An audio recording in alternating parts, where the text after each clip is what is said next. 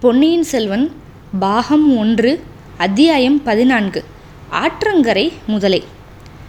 நம்ம வந்தியத்தேவன் ஜோசியர்கிட்ட ஆறுடமெல்லாம் கேட்டுட்டு அங்கேருந்து தஞ்சாவூருக்கு பிரயாணப்பட ஆரம்பித்தான் கும்பகோணத்துலேருந்து தஞ்சாவூர் போகிறவங்கெல்லாம் அந்த காலத்தில் அரிசிலாறு நம்ம பார்த்தோம்ல அதோட கரையோடு போவாங்க. அப்படி இல்லைன்னா காவிரி கரையோடு அப்படியே மேற்க போய் திருவையாறுக்கு போவாங்க.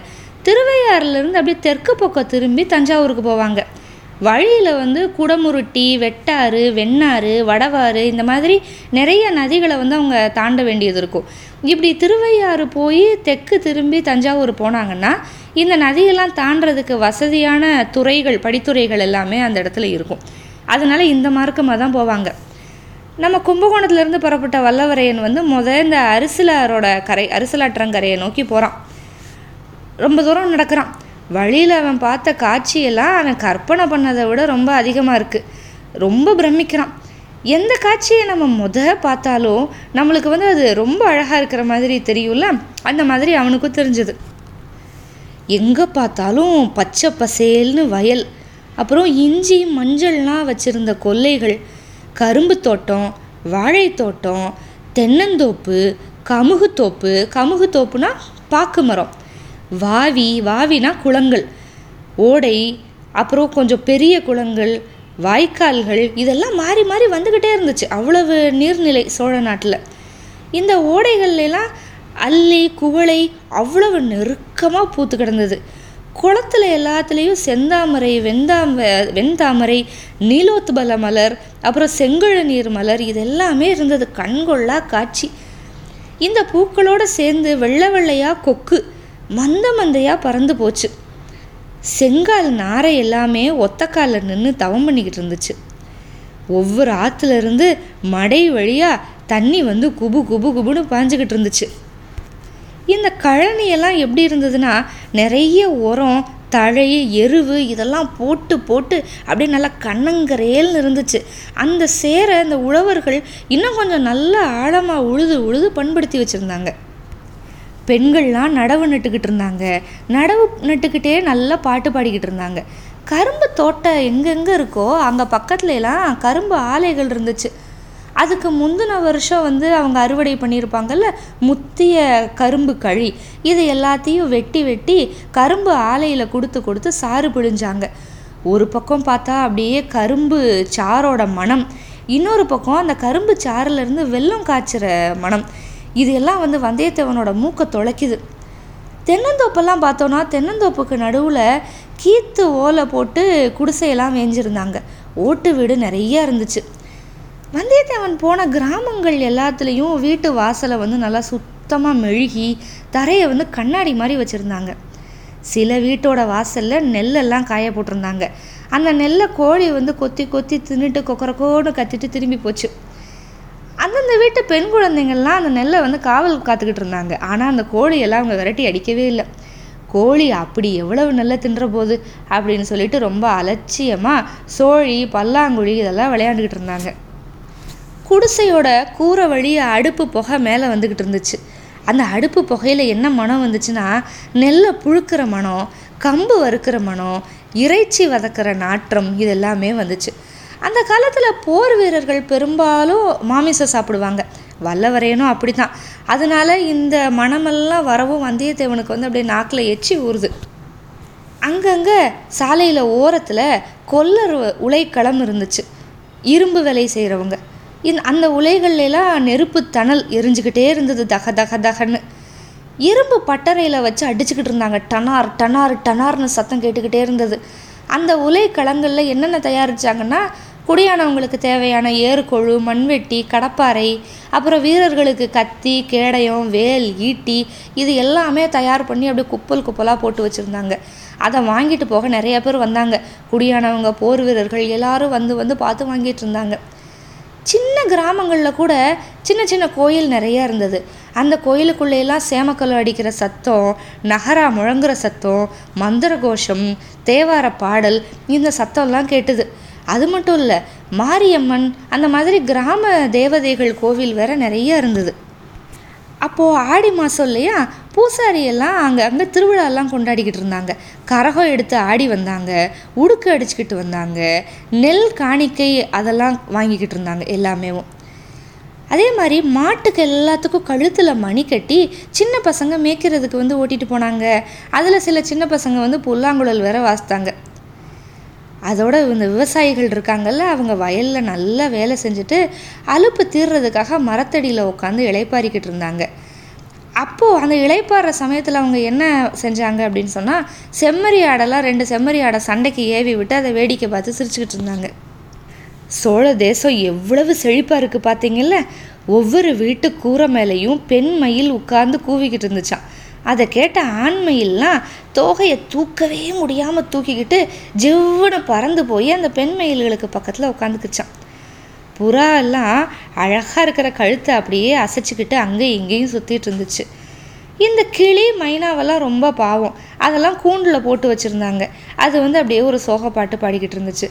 இப்படியெல்லாம் காட்சிகள்லாம் பார்த்து எவ்வளவு வளமாக இருக்குது எவ்வளவு செழிப்பாக இருக்குது அப்படிங்கிற பிரமிப்போடு வந்தியத்தேவன் குதிரையை மெல்ல செலுத்திக்கிட்டு தான் போகிறான் அவனோட கண்ணுக்கு தான் நிறைய வேலை இருந்துச்சு.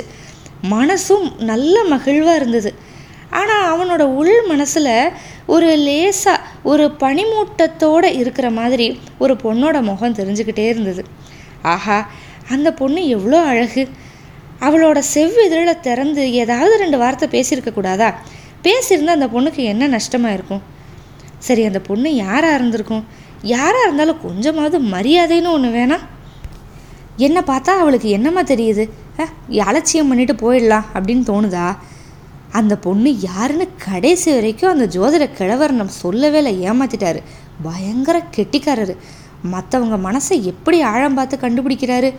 எவ்வளவு உலக அனுபவம் அவருக்கு? ஒரு முக்கியமான விஷயம் கூட அந்த ஆள் சொல்லவே இல்லை. அதுவும் ராஜாங்க விஷயத்தில் எவ்வளவு ட்ரை பண்ணாலும் ஒன்றுமே சொல்லலை. எல்லாருக்கும் என்ன தெரியுமோ அதவே சாதுரியத்தோட வேற வேற மாதிரி அவர் சொல்லிக்கிட்டாரு.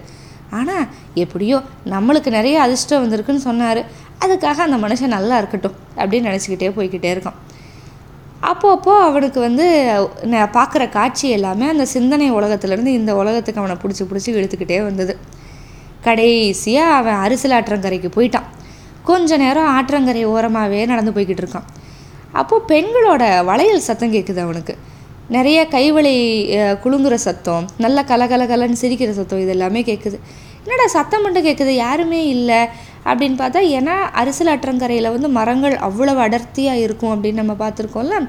அதனால் எங்கேருந்து இந்த சத்தம் வருது அப்படின்னு சொல்லிட்டு இந்த ஆற்றங்கரை ஓரத்தை ஊற்று பார்த்துக்கிட்டே போகிறான் அப்போ திடீர்னு ஒரு குரல் ஐயோ ஐயோ முதலை பயமாக இருக்கே ஐயோ முதல இருக்கே பயமாக இருக்கே அப்படிங்கிற குரல் வந்து அவனுக்கு கேட்குது உடனே சட்டுன்னு குதிரையை தட்டி விட்டுக்கிட்டு அந்த குரல் எந்த பக்கம் வருதோ அங்கே போகிறான் அங்கே வந்து ரெண்டு மரங்களோட இடைவெளி வழியாக வந்து கொஞ்சம் பெண்கள் நிற்கிறது வந்து தெரிஞ்சது. அவங்க முகத்துலலாம் அவ்வளோ ஒரு பயம். ஆனால் அதிசயம் அதிசயம். குழந்தை ஜோதிடர் வீட்டிலிருந்து கிளம்பி போனாங்கல்ல அந்த பெண்கள் தான் அங்கே இருந்தாங்க. அதை ஒரு நொடி நேரத்தில் வந்தியத்தேவன் பார்த்துட்டான்.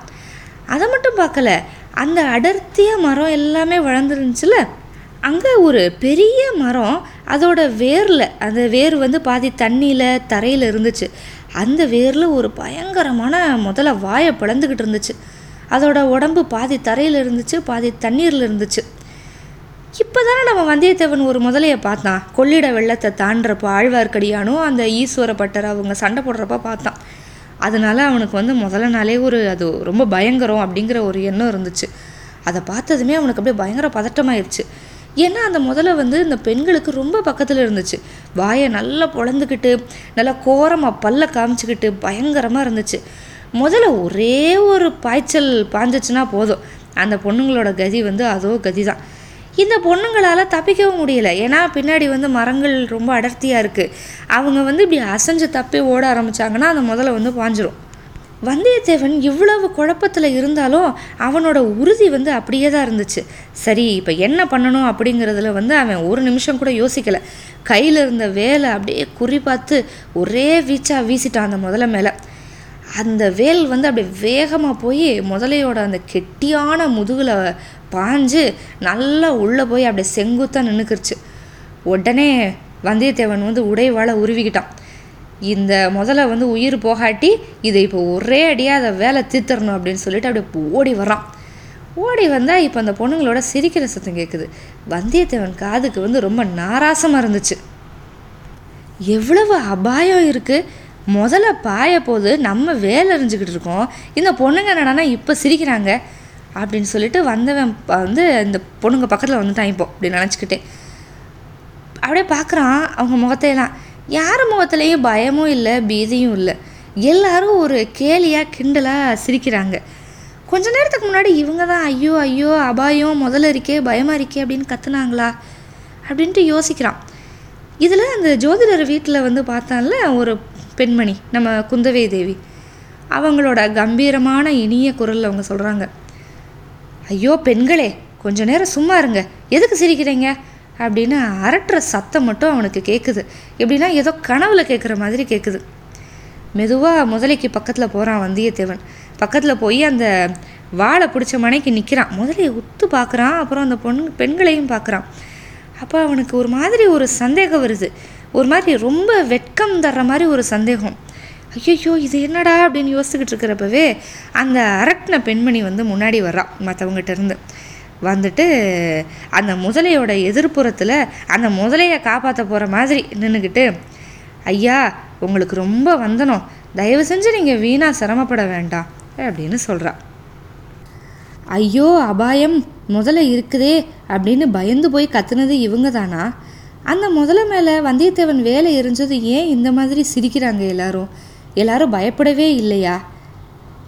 ஏன் இந்த மாதிரி பண்ணுறாங்க குந்தவை தேவி அவங்கள அரட்டுறாங்க. முதலைக்கு பக்கத்தில் தைரியமாக வர்றாங்க. முதலையை உத்து பார்த்தப்போ வந்தியத்தேவனுக்கு அப்படி வெட்கி தலைகுனிகிற வண்ணம் என்ன சந்தேகம் வந்துச்சு? இதெல்லாம் தெரிஞ்சுக்கலாம். காத்திருங்கள். அத்தியாயம் பதினைந்துக்கு. நன்றி.